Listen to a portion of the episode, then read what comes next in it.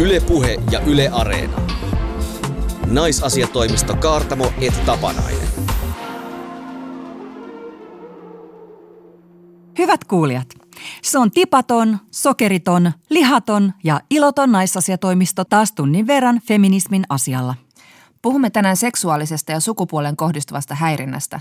Vieraamme näytelmäkirjailija ja ohjaaja Virpi Haatainen kertoo siitä, miten miitu on muuttanut teatterimaailmaa. Vieläkö naisnäyttelijän tärkeimmät ominaisuudet ovat sääret, tissi ja perse? Järjestyksellä ei niin väliä. Puhumme myös siitä, osaammeko me tunnistaa sukupuolittuneen häirinnän nykyisin paremmin. Sehän ei ole vain sitä, että ATK-osaston Simo odottaa jo jännä punaposkilla, että saa kääntää työpisteensä tyttökalenterin neiti helmikuun esiin. Se ei ole vain sitä, että kadulla joku viheltää perään tai puristaa bileissä perseestä, vaan se on sitä, että kun tämä kaikki alkaa jo hyvin nuorena ja jatkuu ja jatkuu ja jatkuu, siitä tulee normaalia ja se vaikuttaa naisten käsitykseen itsestään ja kertoo, mikä hänen arvonsa ja paikkansa maailmassa on. Iso paha feministi vastaa kysymykseen siitä, miksi biseksuaalisuus on seksuaalisen suuntautumisen alaluokkaa. Mutta Jonna, mitäs meille kuuluu? No kuten sä tuossa alussa jo mainitsit, niin on tämmöinen hyvin äh, karski tammikuu. Kyllä. Mä oon itse vegaanihaasteessa, tosin se on just croissantin, mutta ei lasketa. Haaste on vain ehdotus. niin aivan. Ja me ollaan molemmat tipattomalla, miten on mennyt? No sanotaan nyt näin, että viimeksi kun olin, niin olin raskaana ja kuvittelin, että oireet, jotka siinä alkuraskaudesta oli, liittyvät jotenkin hormonitoimintaan, mutta ei kyllä, ne liittyvät tipattomaan. Että Se on nyt todistettu. vieroitusoireet. Jotain saat ja jotain menetät. Jumala avaa ikkunan, eikö sulkee oven. Niin tämä on vähän tästä luopumisen aikaa tämä, tämä tammikuu. Joo, nyt kotikaupunkini on toipunut siitä, kun muutama viikko sitten kaupunkiin tuli osittainen ilotulituskielto. Ettei ammuta puutaloalueella raketteja, ettei ne rakennukset syty palamaan. Järkevää. Ja joidenkin mielestä se oli just oikein ja joidenkin mielestä tosi väärin. Ja isoveli valvoo ja rankaisee ja kohta kielletään siis ihan kaikki kiva muukin. Ja, ja tähän niin kuin ajatuksen siitä, että kaikki kiva kielletään, niin siihen liittyy tietenkin se, että viime vuosina on puhuttu paljon ihmisten henkilökohtaisten valintojen merkityksestä, esimerkiksi ympäristölle, yksityisautoilusta, lihansyömisestä, lentämisestä. Ja mekin tällä naisasiatoimistossa ollaan rangaistu vaikka pikamuodin kuluttajia. Mutta tota, onhan siis Suomessa aikaisemminkin kielletty kaikkia niin kuin muutakin kivaa historian saatossa, kuten orjatyö ja varastaminen, raiskaaminen, tappaminen, eläimiin sekaantuminen. Hirveä harmi. Kaikkea kielletään. Mm. Mutta tota, mä ainakin tarvin näitä kieltoja. Ne on minulle, niin kuin muillekin kansalaisille, niin oikeastaan hirveän hyviä käytössääntöjä. Mm, mm. Niin ja siis ihan niin kuin lapset tarvii kaiken näköisiä ohjeita, niin myös me aikuiset tarvitaan niitä edelleen. Kun puhutaan ilmastonmuutoksesta, niin kyllä yhteiskunnan pitää ohjata meidän kaikkien toimia siihen suuntaan, että me aletaan niin kuin elää elämää sillä tavalla, että se on vähemmän ympäristöä rasittavaa. Esimerkiksi Sitra on laskenut, että, että kyllä me voidaan palauttaa ihan yksittäisen kuluttajan harteille aika paljon siitä niistä asioista, mitä me voidaan tehdä ihan itse. Vaikka me aika usein sitten huudetaan sille, mitä väliä sillä on, mitä minä lautaselle laitan, kunhan, kun yhteiskunta kuluttaa energiaa tähän ja tähän ja tähän. Jokaisen yksilön teoilla on merkitystä ja sehän on myös se viesti siltä yhteiskunnalta, että sinunkin tekemisesi sillä on väliä. Niin, se on itse asiassa niin kuin aika kaunis viesti.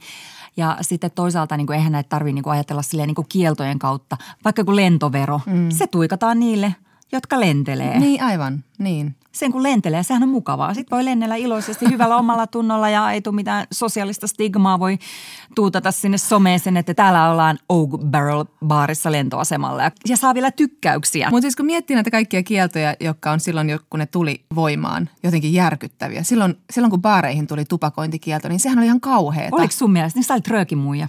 No mä olin tavallaan, mä olin semmoinen sosiaalinen tupakoitsija, eli poltin muiden tupakoita. mutta, mutta mä muistan sen, että se oli ihan se, että nyt on baareistakin kaikki ilonpito viety, kun tällä tavalla pitää täällä pakkasessa värjätellä. Ja sitten minä lopetin sen sosiaalisen tupakoinnin, koska en halunnut mennä sen pakkaseen värjättelemään. Ja loppupeleissä baareissa on ollut paljon mukavampaa sen jälkeen. Tai sekin oli ihan ok, että tuli asbestikielto. Niin. Ja on se nyt ihan mahtavaa, että kiristynyt tupakkalaki on vähentänyt tupakointia ihan yleisesti. Ja se on ihan siis sellainen niin kuin kansanterveydellisestikin iso ja tärkeä asia. Kaipaatko sosiaalisen tupakoinnin aikojasi todella paljon? En yhtään. mä tarvitsisin semmoista valtiollista väliintuloa esimerkiksi lihan syömisessä ja vanhalla dieselromulla ajelemisessa, koska tota, muuten mä nyt tuun ikuisesti löllöttelemään menemään ja, ja tunnen samalla molemmista synneistäni ahdistusta. Niin, tämä on sitten toinen asia tässä, että monet kielot on meille hyväksi, mutta sitten ne voi olla myös tehdä meille henkisesti hyvää, tehdä meidän niin kuin fiiliksestä, oman, omasta fiiliksestä paremman. Mm. Me puhuttiin tästä pikamuodista silloin viime vuonna sun kanssa. Mm. Ja niin silloin kun me tehtiin se päätös, että nyt tämä pikamuoti jää. Mähän en luvannut. Aja. Ja sitten kun sen päätöksen teki ja se rajoitti sitä tavallaan sitä omaa valikoimaa, että mistä mä voin ostaa esimerkiksi vaatteita, mm. niin – se on jotenkin tuonut itsellemme semmoisen rauhan, että mä ostan nyt vain vaatteita, jotka on tuotettu eettisesti ja eettisistä materiaaleista. Ja nämä on mun vaihtoehdot ja näistä mä sitten valitsen ne tulevat vaatteeni. Entä se tyynyliina, jonka sä ostit sitten seuraavan vuoden ajatus? se, se oli se mun seuraavan vuoden ajatus. Baby steps, baby steps. Seuraavaksi mä rupean todentamaan tätä mun käytöstä myös tyynyliina ostoksilla. Ehkä.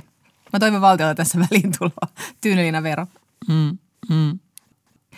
Mä luin nyt Suvi Auvisen kirjan Lihan loppu ja siinä filosofi Elisa Aaltola sanoo sitä, että esimerkiksi niin kun, kun puhutaan lihansyönnistä, niin siitä puhutaan aina niin kuin luopumisena ja uhrauksena. Mm-hmm. Kun sitten päinvastoin se voi rikastaa omaa elämää, kun pääsee siitä semmoisesta kognitiivisesta dissonanssista, eli sitä kauheasta ristiriidasta, että mun tekojen ja arvojen välillä on aivan kauhea ristiriita. Että mm. sitten kun tekee sen päätöksen, niin se rikastaa elämää.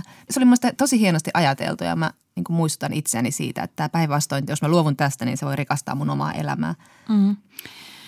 Mulla on tämä vahvasti niin kuin tämä ajatus just lihansyömisen kanssa, että, että mä, mä oon niin kuin se, että voi jestas, mä tiedän, miten niin kuin ahtaasti ja kurjasti tämä eläin on elänyt ja niin kuin, miten kehittynyt, vaikka joku sika on siis vastaa älyllisesti viisivuotiaista lasta.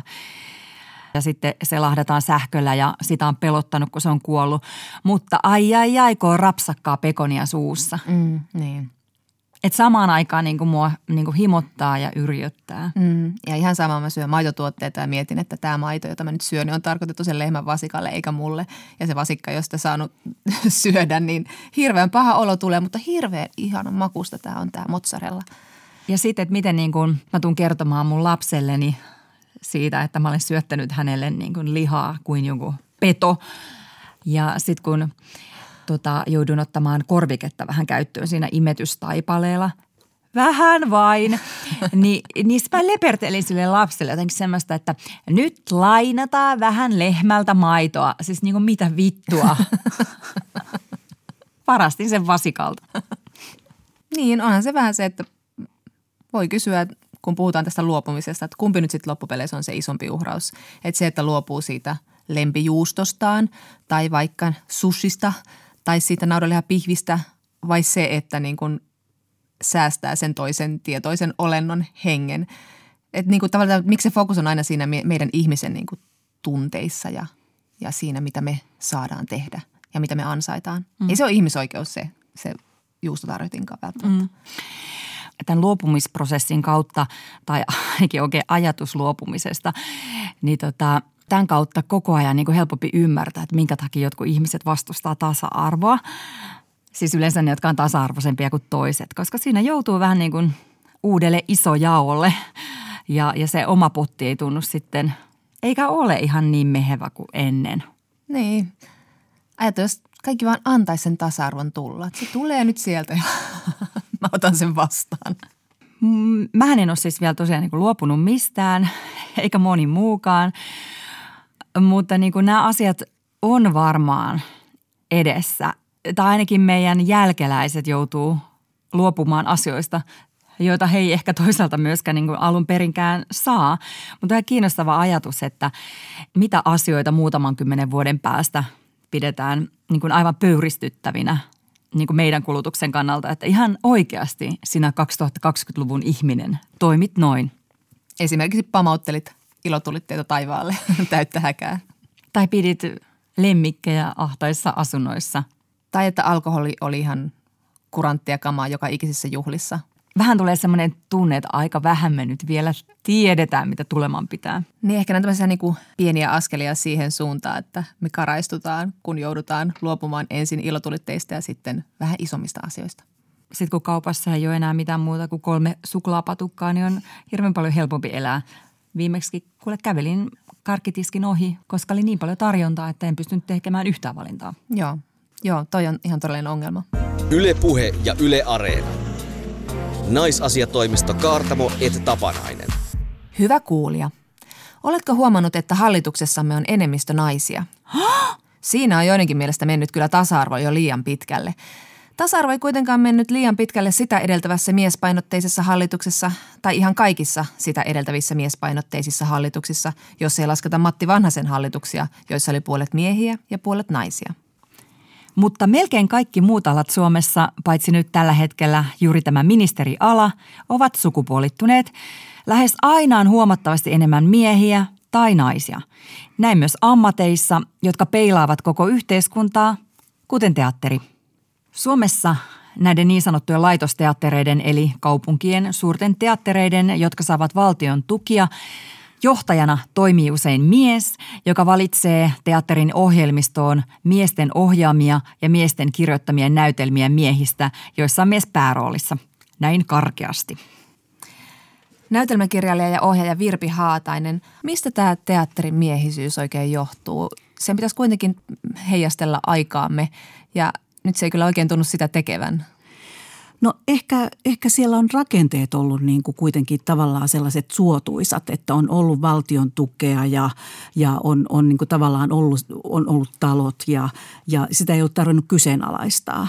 Et kun mä olen itse ollut kymmenen vuotta kiinnityksellä ja kyllästyin siihen, että, että siihen silloin ei niin kuin – tuntunut, että ei ole riittäviä rooleja naisille ja katsoin tulevaisuutta, että mikä mun tulevaisuus on viisikymppisenä. No ne vaan niin kuin vähenee ja ohenee ne roolit, että, että mä haluan kyllä pois siitä ja haluan lähteä luomaan niin kuin jotain toisenlaista tietä. Millaista se oli se teatterin tekeminen? Miten se näkyy se miehisyys sitten siellä siinä tekemisessä? No melkein heti ensimmäisenä, kun menin teatterikoulusta, niin eräs ohjaaja sanoi, että naisen tärkeimmät, kolme tärkeintä ominaisuutta on sääret, perse ja tissit. Ei ole väliä missä järjestyksessä että oli ihan läpällä. Mutta että, totta kai. totta kai nyt varsinkin kun toi miituu on, niin sitten rupesi niinku miettimään jälkikäteen, että miten paljon on. Että niitä olisi niinku tavallaan melkein jokaisesta jutusta pystyisi sanomaan. Mutta mu- muistan teatterikoulusta sitten sellaisen, että eräs, eräs opettaja sanoi, että, että naiset ei pysty ohjaamaan. Heissä ei vain ole niinku sellaisia ominaisuuksia, tarpeeksi jämä, jämäkkyyttä ja järkevyyttä ja sellaista, niinku, että tunteet vie – tavallaan niin kuin nämä asiat on myös ollut niin kuin koko meidän yhteiskunnassa vallitsevia ajatuksia, niin nehän on myöskin olleet se, että minkä takia itse on niin kuin jättänyt tekemättä paljon asioita, koska on tavallaan paljon sellaisia asioita, jotka, jotka on määritelty mm. ulkoapäin. Mm. Ja, ja sehän on tavallaan mun mielestä tämän miituun niin kuin tärkeimpiä niin kuin se, että tulevat sukupolvet varsinkin saisi lähteä jotenkin puhtaalta pöydältä. Mm. Niin, koska se, sehän vaikuttaa siis paitsi niin mahdollisuudet, mitä annetaan, niin myös niin kuin se käsitys itsestään on sitten se, että ai no enhän mä nyt osaakaan tätä. Kun kyllä, kyllä. Että esimerkiksi se, että kun kysytään, että no sanotaan, että, että miksi naiset tekee pienelle puolelle vaan, mm. niin, niin, tota, niin eihän se ole tavallaan niistä naisista kiinni. Mutta mutta myös naiset sitten itse ajattelee. Mä itsekin huomaan itsestäni, että en mä halua minnekään semmoiselle isolle arennolle. Mä haluan pienelle. Että enkä mä ajattele sitä, että joo, tämä on naisten paikka, vaan, vaan se on niin kuin jotenkin luontevaa, että mulle nyt käytää. Mutta mä toivon todella, että joku niin kuin nainen pääsisi tekemään vaikka Shakespearein niin kuin kuningasnäytelmän tai jonkun Helsingin kaupungin teatterin suurelle puolelle. Niin, niin sun taustan näyttelijänä. Ja sitten kun oot siirtynyt näytelmäkirjailijaksi ja ohjaajaksi, niin sä oot tehnyt paljon tämmöisiä niin kuin naiserityisiä juttuja. Syömishäiriöstä kertova Irti minusta ja naiskirjailijoista tämmöisen trilogian. Mm, oot käsitellyt Katri Valaa, Aino Kallasta, Edith Södergrania. Tulossa on Maria Jotunin novelleista esitys ja, ja, ja viimeksi B-puoli-esitys, joka kertoo Iskelmätähden tarinan, jossa artisti on niin kuin aivan suojaton yleisön, bändin ja managerin puristuksessa. Nämä on siis kaikki naisten elämästä kertovia juttuja. Miksi on tärkeää tehdä tarinoita naisista? Mä halusin jotenkin, että mä haluan tehdä rikkaita naisrooleja. Että mä haluan olla luomassa niin kuin sitä, että, että nainen on tekijä – ja, ja että sitä katsotaan monelta kantilta. Että se ei ole myöskään niin, että sit se on niin kuin aina hyvä – aina niin kuin jotenkin valoa tuova ja iloinen ja, ja paljon sellaisia määritelmiä, jotka on sekä tietenkin myös miehille. Että ihan samalla tavallahan se niin kuin on, on painolasti miehille, että miehisyys määritellään mm. tietyllä tavalla ja roolit on tietynlaisia. Että kyllä mun mielestä tämä MeToo-liike niin kuin auttaa myös myös niin kuin miehiä katsomaan niin kuin miestä eri tavalla. Mutta kyllä mä koin siinä vaiheessa, että on niin kuin – jotenkin tarvitaan sellaista, että naisroolit saa vahvistusta ja niitä pystyy katsomaan niin, kuin, niin että se ei ole, ole poikkeus. Niin, että, että tunnetuista historiallisista naisistakin voi tarjota ehkä uuden näkökulman. Mä oon nähnyt sun Edith Södergran esityksen Espoon kaupungin teatterissa, jonka teit sinne työryhmätyönä. Ja se, mitä tiesin Editistä etukäteen, oli se, että se oli homsuinen ja, ja niin kuin jotenkin niin kuin vähän reppana tyyppi, mutta sä esitit Editin toisella tavalla. Onko sä kuullut jotain semmoista palautetta, että, että niin kuin naisia käsitellään nyt väärin? Kyllä, eräs niin kuin, erässä esityksessä eräs, eräs professori, miesprofessori, kirjallisuuden alan professori, hän tota, sanoi, että ei, ei Katri Vala ole noin seksuaalinen henkilö ja, ja haluava – että, että mä olen käsittänyt väärin, että, että Katri on niin kuin paljon ujompi ja arempi. Ja mä sitten vaan kommentoin hänelle, että hän voi ehkä kirjoittaa ihan oman Katrinsa, että mun Katri on tällainen – Meillä oli viime vuonna vieraana elokuvaohjaaja Mia Tervo, joka puhui siitä, että on tämmöisiä kirjoittamattomia sääntöjä, miten pitää toimia. Että jos esimerkiksi elokuvaohjaaja haluaa nainen tehdä isoja juttuja, niin hänen ei, hänen ei missään nimessä kannata aloittaa lasten elokuvilla, koska sitten se rooli on sulle ikuisesti, että tämä on, sä oot lasten elokuvaohjaaja ja siitä sä et pääse enää tekemään niin kuin muita, laajentamaan sitä skaalaa. Onko teatterimaailmassa tällaisia naisille tällaisia kirjoittamattomia sääntöjä? No onhan tietyllä tavalla, tavalla sellaisia fakkeja – että niin kuin itse mä huomasin sellaisen niin kuin tavallaan ulko, ulkonäöllisen leiman, että, että kun mä menin käsikirjoituskouluun ja, ja sitten tapasin erästä teatterijohtajaa ja kerroin ja olin myöskin siinä vaiheessa värjännyt niin kuin vaaleat hiukset tummaksi, niin hän sanoi, että oi, oi, oi, että olet jättänyt näyttelemisen. Ja kyllä sinä olit niin paljon kauniimpikin silloin blondina. että pysy lestissä. kyllä. No sä olet nyt päässyt Virpi Haatainen, näytelmäkirjailija ja ohjaaja vapauteen ja, ja tosiaan teet näissä vapaissa työryhmissä töitä. Se tarkoittaa siis sitä, että, että sä keksit tai kirjoitat jonkun jutun ja ohjaat sen ja etsit sopivat näyttelijät ja harjoitustilan ja paikan, jossa tämä esitys esitetään. Ja tällaisia työryhmiä on koko ajan enemmän. Minkä takia sitten niin kuin taas näissä ryhmissä näiden ohjaajina sitten taas niin kuin on naisia – kun vertaa näihin isoihin laitosteattereihin. Näitä paikkoja on rajoitetusti, mm. niin kuin ohjaajan paikkoja. Vaikka sanotaan isommissa laitosteattereissa yksi tai kaksi ohjaajaa, nykyään ehkä yksi ohjaaja. Niin, niin siellä on tarjontaa, mutta kyllä aika paljon on, on ohjaajia, sitten niitä kiinnitettyjä ohjaajia on miehiä. Ja sen mm. takia sitten naisia on vapaana. Ja he on ruvenneet sitten perustamaan toki myöskin miespohjaisia ja mm. miesohjaajat on niin kuin vapaissa ryhmissä. Onko tässä työilmapiirieroja? Teatterialahan pidetään, tai se on ollut hyvin autoritäärinen. Onko siellä niin kuin, jotenkin niin kuin ehkä niin kuin naisen helpompi olla? No ainakin mun on helpompi olla niin kuin vapaissa ryhmissä, että mulla on monenlaisia hirvittävän hyviä kokemuksia tuolta laitosteattereista. Mm-hmm. Mutta se, mitä mä niin kuin kaipasin, oli sellaista, että, että voidaan niin kuin vaikuttaa omaan työhön – että se, mikä mulla on niin kuin ikävänä kokemuksena sieltä laitosteatterista, on se sitten, että, että joku pikkusormen paikkakin niin kuin harjoitellaan moneen kertaan. Ja, ja, ja siellä on niin kuin sit vallan käyttö Ja, ja se on niin kuin se, mitä niin kuin itse todella niin kuin itseltään niin kuin suitsii, ettei vaan sellaista pääse tapahtumaan. Sanotaan, että valta korruptoi. Miten sä niin kuin pidät huolta siitä, että, että tota, susta ei tule – autoritäärinen johtaja yhtäkkiä, kun sulla on sitä valtaa siinä työryhmässä? No mulla on niin hyviä pitkäaikaisia kumppaneita, työkumppaneita. Mä pystyn keskustelemaan myös tällaisista asioista. Mä voin niin kuin tavallaan pyytää palautetta. Se luovuus on ehkä se, mikä on niin kuin tärkeintä vaalia. Mm. Mutta sitten se, miten sä kohtelet jotain ihmistä – onko sulla niin kuin hyvä itsetunto, että sä pönkität jonkun toisen avulla omaa itsetuntoos? Mm. Niin kun meillä on tämä myytti, että semmoinen hyvä ja korkeatasoinen taide syntyy jotenkin aina kivu ja tuskan ja tämmöisen kautta, niin onko se semmoinen, josta vielä pidetään kiinni? Että eikö se voisi syntyä myös tämmöisen yhdessä tekemisen ja rakkauden kautta? Mun suurin piirtein ensimmäinen ohjaajakokemus, kun mä tulin teatterikoulusta, oli liettualaisen Rimas Tuminaksen kanssa. Hänen tämmöisenä ohjenuoranaan oli se, että niin kuin rakkaus itseensä, rakkaus aiheeseen ja rakkaus työryhmään. Niin se oli jollain tavalla niin kuin aivan mullistavaa, että joku puhuu rakkaudesta.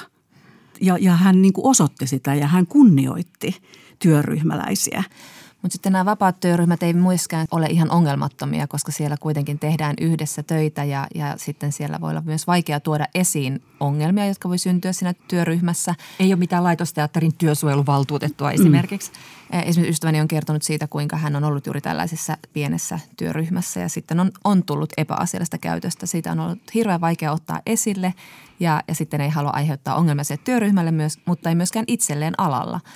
Tunnistat sä tämmöisen ongelman? Ihan ehdottomasti, että melkein aina kun ihmisiä kokoontuu ja tulee jonkunlainen, että yritetään tehdä, niin siinä, on niin kuin, siinä tulee kahnauksia. Että eihän, eihän ongelmat ole tavallaan niin kuin sellaisia, mitä pitäisi yrittää välttää.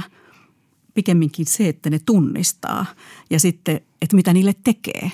Että se on niin kuin tärkeää, että kyllä mä itse pyrin siihen, että vaikka kuinka niin kuin hankalaa olisi, niin että vaan käsittelisi ongelmia. Mm. Me puhutaan Jonnan kanssa kohta semmoisesta niin seksuaalisen äh, häirinnän hyhmän tunnistamisesta. Mm. Mitä sä sanoisit Virpi Haatainen, että miten niin kuin teatterin tai taiteen parissa, mikä on semmoinen niin kuin, niin kuin tavallaan niin kuin rajan ylitys, joka on niin kuin vähän kuitenkin siinä, että siitä on niin kuin pikkusen niin kuin vaikea saada kiinni? No teatterissa aika paljon kiinnitetään huomiota ulkonäköön – Mm. Että se on tavallaan niin kuin ihan sille perusteltuakin. Mutta sitten tavallaan sellaiset, jotka olisi niin kuin vältettävissä, niin kuin tavallaan semmoinen liiallinen ulkonäköön. Enkä tarkoita sitä näyttämöllä, vaan, niin kuin vaan ylipäänsä siinä, siinä niin kuin kommunikaatiossa. Mm. Sitten siihen treeniin voi liittyä niin kuin kaikenlaista. Treenataanpas tätä vähän lisää niin kuin outoja toistoja, että semmoisia tarinoita kuulee, että, että jotain niin kuin – raiskauksia saatetaan vaikka niin kuin harjoitella uudelleen ja uudelleen. Tulee mieleen niin kuin yksi story tuolta ihan nuoruudesta. Mulla oli pelkästään pyyhe päällä ja tarkoitus oli se, että hämmästyksestä pyyhe avautuu niin, että tulen aivan alastomaksi, niin ohjaaja kysyy, että mennäänkö tuonne sivuhuoneeseen harjoittelemaan tätä pyyhkeen puteamista, niin kyllä, kyllä mä sen koin niin kuin aika tämmöiseksi seksuaaliseksi vallankäytöksi ja häiritsemiseksi. Mä sanoin, että ei, ei tarvitse, mutta täytyy sanoa, että koko käsikirjoitus oli kyllä vähän arveluttava. Että. Et, et se oli hänen äh, taiteellispervollinen projekti. kyllä, se oli hänen oma käsikirjoitus. Mutta tuossahan niin kuin nuorien naisnäyttelijöiden, miksei myös niin kuin miesten ja muiden, niin tota, saa olla niin kuin aika monen niin kuin diplomatian mestari niin kuin ohittaa ja olla nolaamatta. Että niin kuin jotenkin ura jatkuu. Kyllä, koska se on tavallaan niin kuin näyttelijän asema on se – että tykkäät hän musta ja otat hän mut sit uudestaankin ja saan mä seuraavastakin hyvän roolin. Ja, niin se tuo semmoisen, mä tunnistan sen nyt itse, kun mulla on ollut molemmat roolit. No nyt kun Miityusta on puhuttu pari vuotta, niin mitä sä luulet, mikä se vaikutus nyt sitten on näissä laitosteattereissa, kun tuntuu, että se on nyt kähtää hyvin hitaasti se muutos? Ikävä kyllä, se muutos tulee olemaan hidas, mutta kyllä sitä on.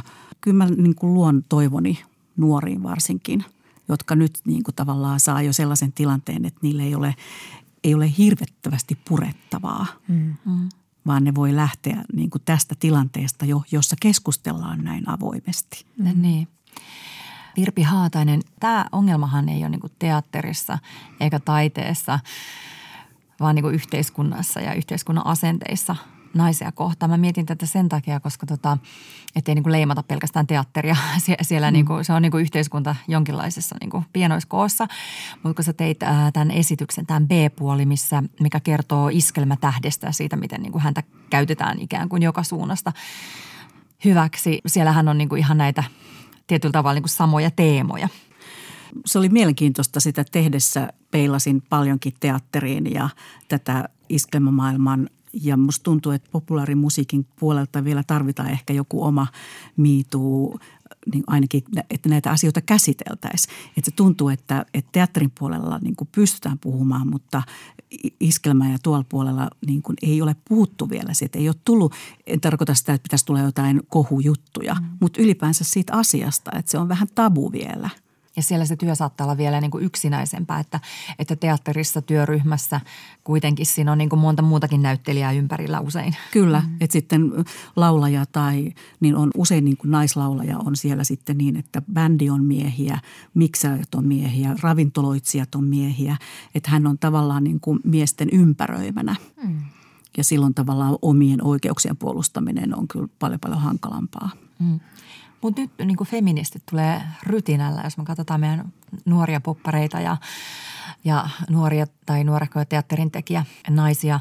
Saara Turuselta feministin esitys Medusan huone, jossa käsiteltiin paljon tasa-arvoon liittyviä asioita. Luuletko Virpi Haatanen, että niin kuin taiteessa feminismi on niin kuin menossa läpi? No mä toivon ainakin sitä ja mä ainakin luotan nuoriin. Et, ja mä toivon, että he jaksaa niin kuin viedä, koska tämä voi aivan hyvin olla myös sitten semmoinen aaltoliike, että, että muutaman vuoden jälkeen, miituun jälkeen, niin no niin, no nyt toi on nähty ja sitten palataan vähän niin kuin, että ainahan nämä menee nämä tämmöisenä aaltona. Mutta kyllä mä uskon, että meillä kuitenkin on nyt sen verran vahva tämä hegemonia, että, että tästä jää jälkiä. Mm. Niin ja sitten tavallaan sehän on niin kuin ihanteellisinta, että ei tavallaan tarvitsisi ajatella sukupuolta, mm. vaan ihmistä. Mm. Mutta kyllä siihen vielä on matkaa. Mutta, mutta mä luulen, että, että niin kuin tavallaan sitten kun tulee semmoisia toisteisia tarinoita, että tämä on niin nähty, niin, niin se, on, se alkaa tulla, että, että hei, ei jaksa enää nyt tätä mafia-storia niin kuin hehkuttaa. Että, että tämä pitäisi nyt katsoa vaikka sen mafia-pomon lapsen kautta ja mieluiten tytön – se näkökulma, että mistä jotakin aihetta katsotaan, niin se on kyllä merkityksellinen. Yle Puhe ja Yle Areena. Naisasiatoimisto Kaartamo et Tapanainen. Ja naisasiatoimistossa jatkuu keskustelu lempiaiheestamme, eli seksuaalisesta ja sukupuolen perustuvasta häirinnästä. Olkaa hyvät. Yleisradiossa on alkamassa yksittäistapauskampanja, jolla pyritään tuomaan päivänvaloon sukupuolittunutta vallankäyttöä siis kaikkea tätä yleensä naisiin kohdistuvaa alistamista ja syrjintää, josta ei niin oikein saa kiinni, että mitä se on ja miten siihen pitäisi reagoida, miten siihen voi puuttua, koska se on niin tavallista ja tuttu, että siitä on tullut normaalia. Ja koska se on niin hyhmästä, niin se avautuu ehkä helpommin taiteen ja tarinoiden kautta – Tuotantoyhtiö Tuffi Films on tuottanut 11 lyhytelokuvaa, siis yksittäistapaussarjan. Kaikki nämä 11 yksittäistapaus lyhytelokuvaa on nähtävissä 26.1. lähtien Yle Areenassa. Ja toivomme, että tämä elokuvasarja muuttaa asenteita, koska tämä otetaan myös mukaan osaksi Jyväskylän yliopiston opettajaopintoja. Just että tämä hyhmä ja sen syntymekanismit ja elinedellytykset tunnistettaisiin paremmin ja niihin voitaisiin puuttua. Yksittäistapaus elokuvasarjan ympärille on tuotettu myös tämmöinen kampanja, joka on suunnattu erityisesti kouluihin, mutta myös työpaikoille, jotta niissä voidaan sitten katsoa elokuvia ja keskusteluaineiston avulla käydä läpi niitä tilanteita, mitä elokuvissa nähdään. Että Simo on ihan ok vielä tervehtiä naista, mutta älä arvostele kollegan persettä työmaarukalan pöydässä. Joo, joo, joo, joo. joo. Mutta nyt me halutaan tässä ohjelmassa pureutua siihen – hyhmään, koska kyllähän me nyt jo käsitetään, että suunnilleen, että, että mitä seksuaalinen vallankäyttö on, seksuaalinen häirintä. Jos me puhutaan koskettelusta ja huutelusta ja tämmöisistä niin kuin, niin kuin yleisistä ja tyypillisistä perusjutuista. Mutta, mutta kun se niin kuin seksuaalinen vallankäyttö on sellainen niin kuin kummallinen niin kuin usva, jota on niin kuin vähän vaikea jotenkin tota, niin kuin kosketella – ja, ja niin kuin edes niin kuin käsittää. Juuri näitä vaikeita hetkiä elämässä, joita on vaikea vähän niin kuin jopa sanottaa, että mitä siinä tapahtui, mutta epämukava olo jäi. Ja tästä kertoo myös se, että ei näitä tunnisteta edes laissa. Laissa me tunnistetaan ainoastaan koskettaminen ja se voidaan tuomita seksuaalisena ahdisteluna. Tämä on kirjattu lakiin vuonna 2014. Mutta että esimerkiksi vaikka tämmöiset tosi sopimattomat seksipuheet, ne voidaan tuomita ainoastaan kunnianloukkauksena – Ja tämän ongelmallisuuden on, on tuonut esiin muun muassa Minna Kant Akatemia professori Johanna Niemi. Hän sanoi Ylen nettisivulla pari vuotta sitten, että vaikka tämä laki tietysti on tervetullut seksuaalista ahdistelusta, niin se, että se rajautuu vain siihen koskettamiseen on just ongelmallista. Että jos vaikka nyt sitten on tämä kunnianloukkaus, niin se on hyvin tämmöinen yksilöllinen rikos ja siinä unohtuu, että on kyse tämmöisestä kulttuurisesta naisiin kohdistusta vallankäytöstä. Ja sillä on ihan oma vaikutus uhriin ja siihen, miten uhri käsittää itsensä. Runoilija Aura Nurmi kertoi Helsingin Sanomien haastattelussa tuossa taanoin, että että hän kasvoi yhteiskunnassa nuorena 2000-luvun vaihteessa, jossa miehet oli eläimellisiä tyttöjä kohtaan ja, ja se vaikutti myös siihen, miten naiset itse käyttäytyy. Koska seksuaalinen häirintä ei todellakaan ole mikään jokaista joskus koskettava yksittäistapaus, vaan se on ilmassa jonain semmoisena niin kummallisena sumuna koko ajan seksuaalinen ahdistelu, se hyhmä alkaa naisilla, siis tytöillä tosi varhaisessa vaiheessa. Aura Nurmi kertoo kokeneensa eniten seksuaalista häirintää 13-vuotiaana, siis lapsuuden ja nuoruuden välissä. Ja itse asiassa hyvin moninainen kertoo, että se seksuaalinen häirintä vähenee todella paljon jo siinä parinkympin toisella puolella. Eli kysymys on tosi paljon semmoisesta niin kuin vallankäytöstä, jota kohdistetaan niihin ihmisiin, niihin nuoriin naisiin, jotka on niin kuin kaikista mahdollisimpia uhreja. Että ei munkaan perseeltä löydy enää raitiovaunussa kättä luultavasti siksi, että, että on niin kuin arvattavaa, että mä nyt aikuisena kysyisin, että kelle tämä käsi kuuluu mm. ja mitä vittua se teki mun perseellä. Mm. Mutta nuorempana en missään nimessä. Mä yritin ruuhkaratikassa hivuttautua vähän eteenpäin, mutta käsi tuli perässä ja mä jäin pois seuraavalla pysäkillä, vaikka mun pysäkkipiste olisi ollut vasta jossain paljon kauempana. Mm. Ja nyt kun me puhutaan tästä hyhmästä tässä ohjelmassa, niin varmaan parasta puhua sitä omien kokemusten kautta, jotka ei ole pelkästään meille henkilökohtaisia, vaan nämä on hirveän geneerisiä, hirveän monelle naisille niin kuin yhtä tuttuja. Aloitetaan tästä niin kuin lapsuudesta. Minkälaisia muistoja sulla Jonna on tämmöisestä niin kuin häirinnästä lapsena?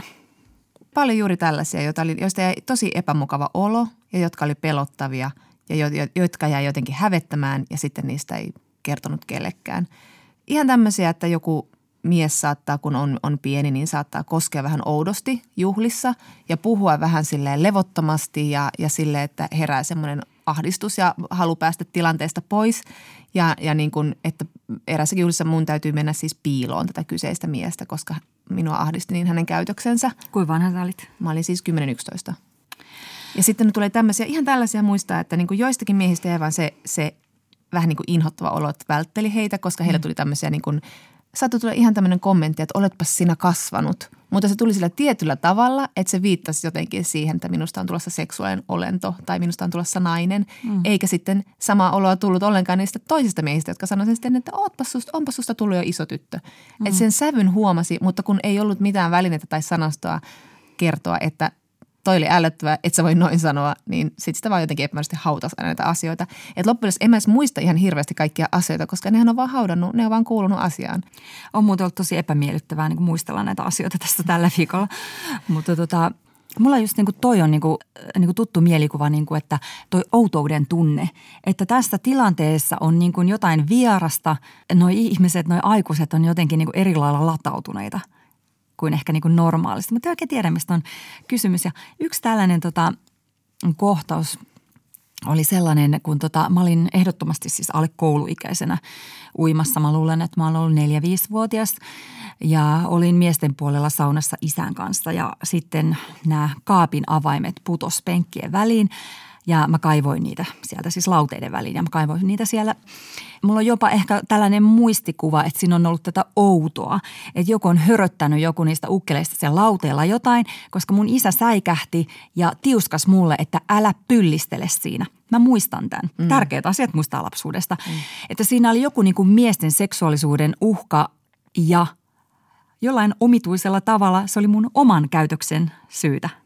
Niin, se on se myös, että sitten sä näet, että minä tein tässä nyt jotain väärin. En usko, että ollenkaan niin kuin isänä olisi sanonut, että turpa kiinni saatana äijät täällä painukaan niin kuin oikeasti hoitolaan, vaan älä pyllistele siinä minulle. Mm.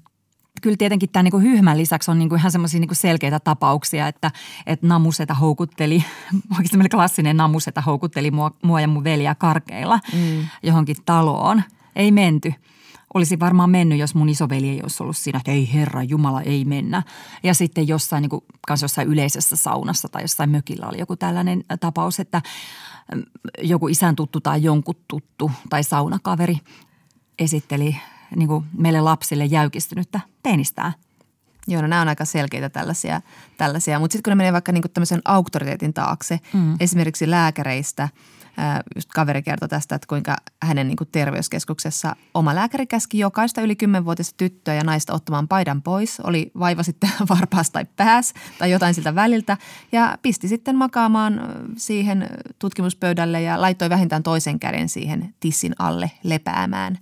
Ja mä muistan myös semmoisen niin alaasteen lääkärin tarkastuksen, jossa niin kuin huhu kiiri meidän koulussa, että kuinka se sitten katsoo pikkuhousuihin. Ja mä en tiedä, miten tämä liittyy siihen meidän terveystarkastuksen semmoinen nopea vilkaisu pikkuhousuihin, josta hän ei myöskään niin kuin ennalta varoittanut. Tämä tapahtuu oikeasti? Kyllä. Voi jestas. Voi jestas. Normaalia, normaalia. Ja mä muistan tällaisen tapauksen, kun mä olin, olin ehkä kahdeksan 90-vuotias. Olin ystävän ja hänen perheensä kanssa Kanarian saarilla ja, ja tämä mun ystävän aikuinen isoveli oli kaverinsa kanssa mukana ja ne kommentoi jotain mun ikäistä tai nuorempaa pikkutyttö, että, että jotenkin niin kuin ihan siis meidän kuulee, että ai ai ai ai, että kymmenen vuoden päästä toi on jotain uh uh uh. Jäi mieleen.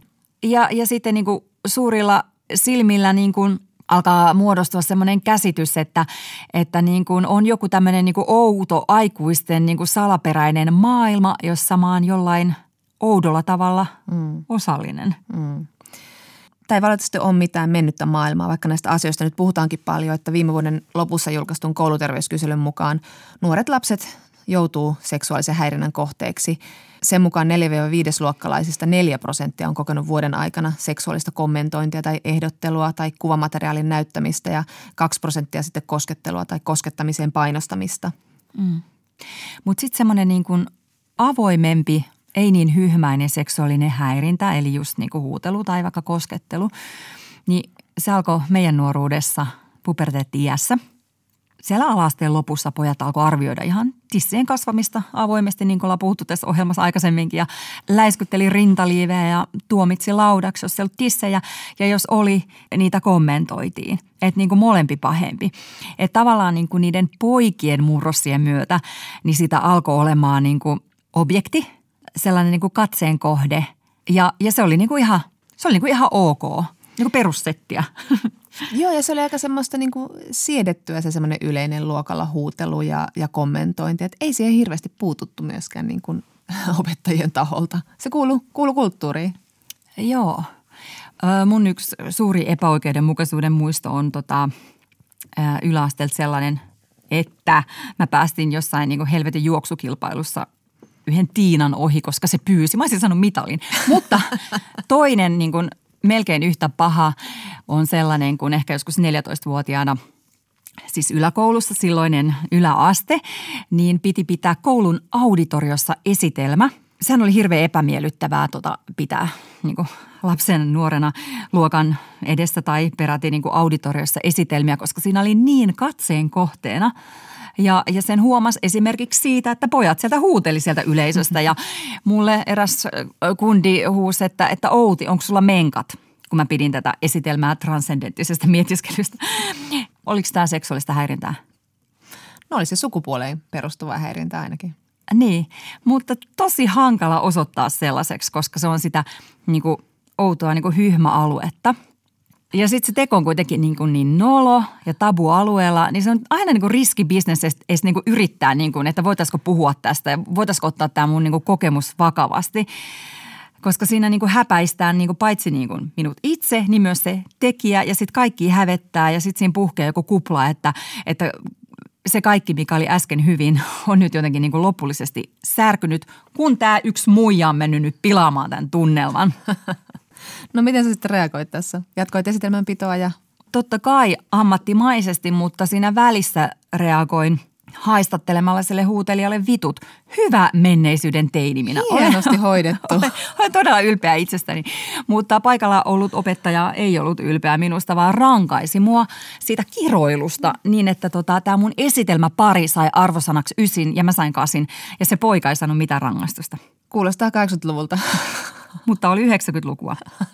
Ja tietenkin tällaisesta niin kuin, vaan se niin kuin viesti vahvistui, että ei pidä rölliä tai kertsiä tai vasikoida tai edes reagoida, koska siitä ei ole mitään hyötyä, koska oikeastaan sitä vaan niin kuin haittaa. Ja meillähän tota, tämä niin kuin harmistuminen asioista on sellainen asia, joka opetetaan jo ihan pienenä lapsena, että, tota, että älä harmistu, älä välitä, älä ole tuommoinen herkkis. Rakkaudesta se hevonenkin potkii. Niin. Ei potki kuin vahingoittamisen halusta. Kyllä, ja sitten sit se, joka on kärsinyt ja on uhri, niin sitten sen täytyy yrittää ajatella se, että no ei tässä nyt oikeastaan mitään tapahtunut. Ei tästä kannata tehdä numeroa ja tästä pääsee helpommalla pois, kun ei kerro kenellekään. Ja sen takia just niin kuin, niin kuin näissä tilanteissa niin kuin ennakointi oli tosi tärkeää. Että niin kuin yrittää itse väistää sellaisia tilanteita, missä voi niin kuin tapahtua jotain semmoista, mistä seuraa jotain kiusallista itselle Kyllä. ja sille tekijälle. Niin, just se, että sitten alkaa myös suojella sitä tekijää ja että ei tu, synny sitä epämukavaa tilannetta, jossa tulisi niinku epämukavaa huomiota myös sille tekijälle. Niin just se, se niinku kuplan räjähdys, sitä niinku välttää loppuun asti. Just näin. Kaveri kertoi sen sedästä, joka aina halatessa laittaa käden ihan sen niin kuin – yläperseen päälle. Ja sitä kuvottaa se, mutta se, että se niin kuin jotenkin tekisi sitä numeron, nostaisi sen käden tai jotenkin niin kuin muiden sukulaisten läsnä ollessa kiinnittäisi muiden huomiota tähän tekoon. Että jos joku pomo tekisi, niin hän voisi tehdä sen, mutta se olisi tavallaan niin häpeällistä vihjata, että se sukulaismiehen teko on niin kuin seksuaalinen. Mm-hmm. Niin se tuntuu niin väärältä, että hän mieluummin vaan kokee sen häpeän joka ikinen kerta, vaikka se tapahtuu toistuvasti, joten se ei voi olla vahinko. Niin, koska kaikki tulevat sukujuhlat, kaikki joulut, kaikki pilalla, ei voi enää mennä. Mutta hyvä uutinen tässä on se, että kouluissa ei enää eletä tällaista villiä 80-90-lukua, mitä sinä ja minä ollaan koettu. Että siellä on vähentynyt tämmöinen seksuaalinen häirintä näiden kyselyjen mukaan. Että se seksuaalinen häirintä on nyt sitten siirtynyt sosiaaliseen mediaan ja sitten toiseksi eniten se tapahtuu julkisilla paikoilla – mutta sitten toisaalta niin sosiaalinen media on sun kanssa joka paikassa. Se on siellä koulussa ja, ja ne niin koulukaverit niin näkee myös niitä juttuja, mitä siellä jaetaan. Juuri niin, ei se ole yhtään sen parempaa. Mutta että ainakin, että jos johonkin asiaan on puututtu, niin se vähenee sieltä. Niin kun esimerkiksi on, on nämä kiva koulukampanjat, ne mm-hmm. ovat vähentäneet koulussa kiusaamista ja muuten niin poispäin. Mutta sosiaalinen media on kyllä siinä, että se on just kuitenkin se ikä – jolloin sitä niin kuin muutenkin rakentaa sitä minäkuvaa ja se on altis kaikenlaiselle kommentoinnille, niin se, että sä saat sitä sitten siellä sosiaalisessa mediassa, niin se on kyllä tosi ahdistava ajatus. Niinpä. Tämän kouluterveyskyselyn mukaan, johon jo viitattiin, niin neljäs osa yläkoulun kahdeksannen ja yhdeksännen luokan tytöistä sanoo kokeneensa just tätä seksuaalista häirintää puhelimessa tai netissä vuoden aikana. Siis neljäs osa, eli 25 prossaa, eli joka neljäs – aika paljon.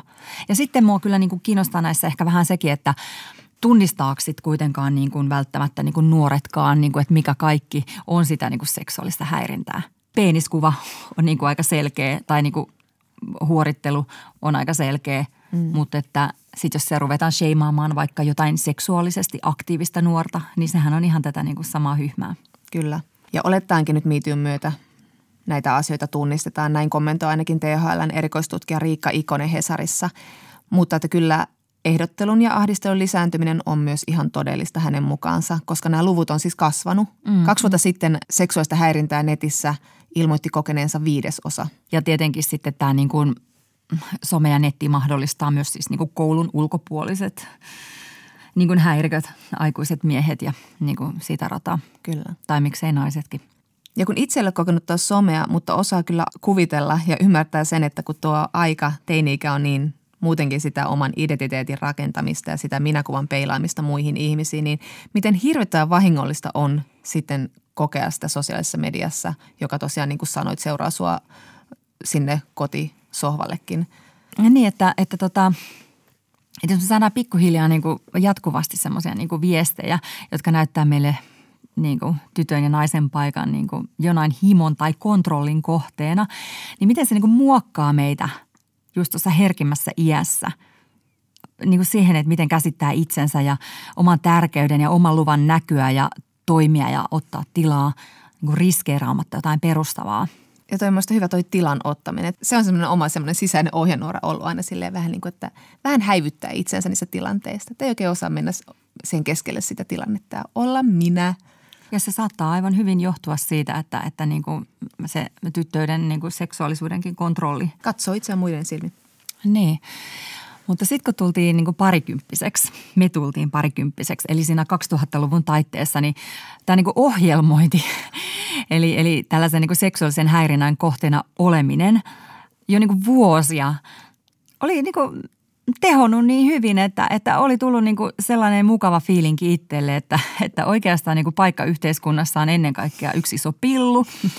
Ja, ja tota, elämässä sit niin kuin oli hyvin tärkeää lunastaa paikkansa myös jonain muuna.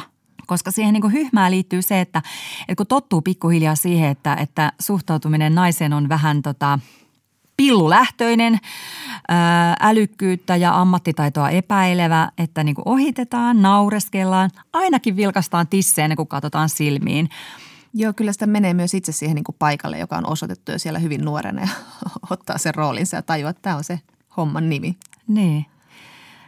Mä otin ekoja askeleita työelämässä alle 18-vuotiaana ja sitten ystävystyin yhden työkaverimiehen kanssa ja, ja pääsin hänen ajatuksiinsa – ja pidin häntä siis ihan kaverina ja pidin hänen juttujansa ihan niin kuin kiinnostavina, niin sekin puhui ihan niin kuin reippaasti mun kanssa meidän yhteisen niin kuin työkaverin puolisosta kauniina, mutta pikkupilluna. Kuulostaa hirveän tutulta retoriikalta. Joo, ja tämä on kiinnostavaa, kun alkoi ottaa just näitä askeleita työelämässä ja, ja niin kuin näki, että hirveän kauas ei ollut tullut sieltä koulun pihalta. Mm. Että aikuisten maailmassa kyllä tietenkin osataan piilotella tällaista seksuaalista vallankäyttöä paremmin, mm. että kukaan ei tule läiskyttelemään sun rintaliiviä sentään siellä, siellä avotoimistossa. Mitä nyt joskus firman bileissä, mutta no, ne on yksittäistapauksia. ne on yksittäistapauksia. Mutta se aikuisten maailma on tilastollisesti ihan yhtä synkkä. Mm. Eli työpaikalla tapahtuu paljon seksuaalista häirintää. Elinkeinoelämän taloustutkimuksella teettämässä kyselyssä 38 prosenttia naisista ilmoitti kokeneensa seksuaalista häirintää työelämässä – ja, ja myös miehet, eivät toki yhtä usein kuin naiset.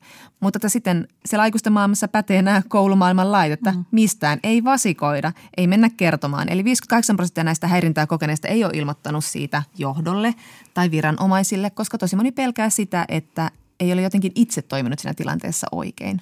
Nimenomaan toi. On se ikävä tilanne ja siitä yrittää jotenkin väistellä siitä pois ja niin kuin vakuuttaa myös itsensä siitä, että ei tässä tapahtunut mitään ikävää. Että jatketaan nyt vaan hyvillä mielin kaikki. Joo, ja sitten niin kuin siihen tyyppiin, joka on ollut siinä niin kuin tekijänä, kun se oma suhde siihen on niin kuin murtunut lopullisesti, mm. niin sitten kuitenkin jotenkin vähän yrittää niin kuin hyvitellä sitä, että yrittää paikkailla sitä keskinäistä niin kuin suhdetta, mikä se toinen on tavallaan pilannut. Niin ja sitten tässä piti olla myös mestari, että kaikki piti aina osata kuitata vitsiksi. Läpällä, läpällä. Mä olin muuten tota, just täyttänyt 18 siellä ekassa työpaikassa niin kuin tota, yksi mun niin kuin tiimin työkaveri keskeytti mun lauseen selvinpäin ja läpällä siellä, siellä töissä, että ota huora suihin. Just. Ei ollut häirintää, oli läppää. Niin läppää. Kai sä tajusit nauraa. Arva, mitä mä tein. Mä syyllistin sitä ihan hirveästi. Kyllä oli niin kuin nuorena nero. Mua ei oikeasti itkettänyt, mua vaan vitutti. Mm. Mutta mä niin kuin olin silleen, sä et tiedä mitä mulle on tapahtunut. Sitten mä lähdin niin juoksemaan käytävää pitkiä lähi himaa. Syyllistin sitä ihan hirveästi. Toivottavasti on vieläkin huono fiilis. No toivotaan. Mutta tota, tiedätkö, kun näitä niin kuin miettii, mä melkein kehdä niin kuin, niin, että näitä on vaikea kertoa ääneen, kun ne jotenkin niin rujoja ja rumia. Ja, niin, että et, niin kuin, mua hävettää se, mitä niin kuin, joku mun aikuinen työkaveri on sanonut mulle, kun mä oon ollut niin hädituskin täysikäinen. Joo, mutta näitä läppäjuttuja tuli kyllä vastaan. Mä muistan kanssa yhdessä työpaikassa, niin miehet järjesti ihan yleisesti tämmöisiä paras perse-äänestyksiä ja oli muutenkin sille ahkeria kommentoimaan naisten ulkonäköä ja, ja oli paljon tämmöistä alentuvaa sukupuolen kohdistuvaa vitsailua. Mutta se oli hei sen duunipaikan kulttuuria ja jos nyt oot niin herkkä pikku mimosa, niin ehkä pitää etsiä sitten joku muu duunipaikka, oli se viesti. Mutta kyllä sen sitten huomasi, kun vaihto paikkaa seuraavaan, seuraavaan, jossa oli humaanimpi työkulttuuri ja tajusi, että ai jaa, mun ei tarvitse olla tämmöisessä haarneskassa koko ajan ja niin kuin taistelemassa näitä kommentteja vastaan ja heittämässä vielä pahempaa itse. Että saan olla ihan oma itseni ja ihan rauhassa. Tota, oli myös siellä niin kuin työelämässä sitä hyhmää josta oli niin kuin vaikea niin kuin arvioida, mitä oli tapahtunut. Et niin kuin miehet oli tosi ovelia jo silloin, kun niin kuin olin etabloitunut toimittaja ja tapasin miehiä niin kuin haastatteluiden merkeissä ja sitten niin kuin viestiteltiin niiden yhteydessä ja yhdelle tota noin niin, sanotaan nyt elinkeinoelämän niin kuin johtavalle pampulle tota noin niin, toivotin hyvät kesät mailissa, niin tota, että jos tämä nyt kesä on jo, niin hän sanoi, että kyllä tämä on kesää, että huomaan sen siitä, kun jättiläiskurpitsani paisuvat. Sitten vähän, että niin siis hän on myös hortonomi. Tämähän ei ollut missään nimessä seksuaalista häirintää. Ei tietenkään. Ja sitten toinen tapaus oli tällainen, että mä kävin haastattelemassa erästä toista herra iso herra hänen kotonaan ja, ja tota, tämän miehen ympärillä oli vähän semmoinen niin kuin epäilys sellaisesta, että hän on niin kuin harjoittanut seksuaalista vallankäyttöä ja näin ja siitä oli kuitenkin jo niin kuin näistä äh, kenties epävirallisista epäilystä jo niin kuin vuosia aikaa ja sitten me juteltiin siinä, mä että kyllä on kiva ja nöyrä ja niin kuin mukava, sivistynyt ihminen, että ehkä se oli sittenkin vähän niin kuin väärinkäsitystä, mitä silloin puhuttiin ja – lähettiin sitten samalla oven avauksella ulos ja siellä oli semmoinen kahden hengen hissi. Heti kun hissin ovi meni kiinni, hän oli hyvin lähellä mua. Hän kysyi, onko sulla poikaystävää? Mutta mitä? Hän vaan kysyi, että onko sulla poikaystävä? Ei ollut häirintää, Mikä ei ongelma tietenkään. tässä nyt oli? Niin. Ja mä vaivaannuin siitä kysymyksestä ihan hirveästi, koska se mursi täysin sen meidän niin kuin ammatillisen tavallaan niin kuin yhteyden. Meni ihan yllättäen henkilökohtaisen asia. Oliko tämä sun mielestä seksuaalista häirintää? Mutta siis tuo sun tunnehan sitä kertoo kaiken. Sulle tulee epämukava olo, sä koet, että nyt niin mennään professionaalta alueelta yksityisalueelle ja heitä jotain kommentteja, joka ei ole sun mielestä toivottu. Ja sit voi tehdä aina testin. Olisiko se koskaan kysynyt miestoimittajalta näin? Niinpä. No onko sulla vaimoa? Ehkä se oli se juttu. Mutta tätä tämmöisiä yksittäistapaustyylisiä kampanjoja tosiaan tarvitaan myös niillä työpaikoilla, koska edelleen me ollaan vähän pihalla näissä, että mitä on soveliasta kysyä ja kommentoida ja heittää. Esimerkiksi meillä tuossa viimeksi vieraana ollut Inclusive-organisaation Katja Toropainen huomautti, niin suomalaisilla työpaikoilla ei hänen mielestään tunnisteta tarpeeksi hyvin seksismiä eikä myöskään esimerkiksi rasismia. Siksi ihmisiä pitää kouluttaa huomaamaan niitä ja puuttumaan niihin, jotta tapahtuu tämä asennemuutos. Mm. Mä olen ylpeä erästä lähimmäisestäni, joka on mies ja naimisissa kanssani, koska hän sen jälkeen, kun tuli Mitsu-kampanja, niin se niin itse rupesi miettimään, että hän ei voi enää niin kuin halata töissä niin kuin naisia niin kuin ennen, vaikka ei hänellä ollut siinä niin kuin ollut aikaisemminkaan niin kuin, äh, luultavasti niin kuin tämmöistä niin kuin seksuaalisen vallankäytön agendaa. Mutta se tajus sen, että se on tosi pitkä, se on 190 senttinen ja hän on niin kuin tosi vakiintuneessa asemassa työpaikallaan.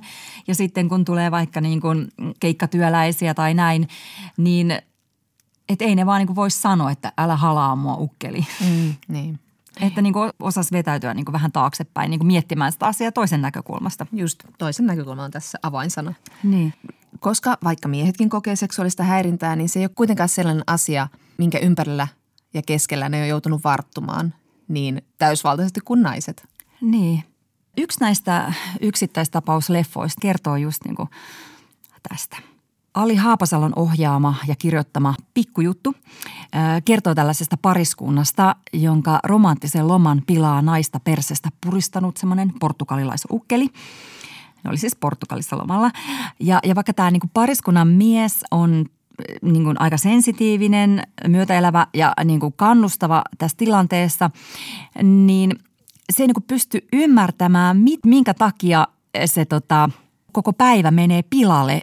Se ei niin kuin pysty ymmärtämään mitenkään sitä niin kuin kontekstia tai kokonaisuutta, mihin se yksittäinen persen puristaminen sen naisen elämässä asettuu sen koko elämän aikajanalla. Että vaikka se sanoo, että joo mä ymmärrän sua, niin ei se taju minkälaista on kasvaa siihen, että nainen on aina, tyttö on aina, oli hän mitä muutakin tahansa, niin hän on myös aina se yksi iso pilderoinen ja sitten ihan vapaa riistaa kommentoinnille ja kosketukselle.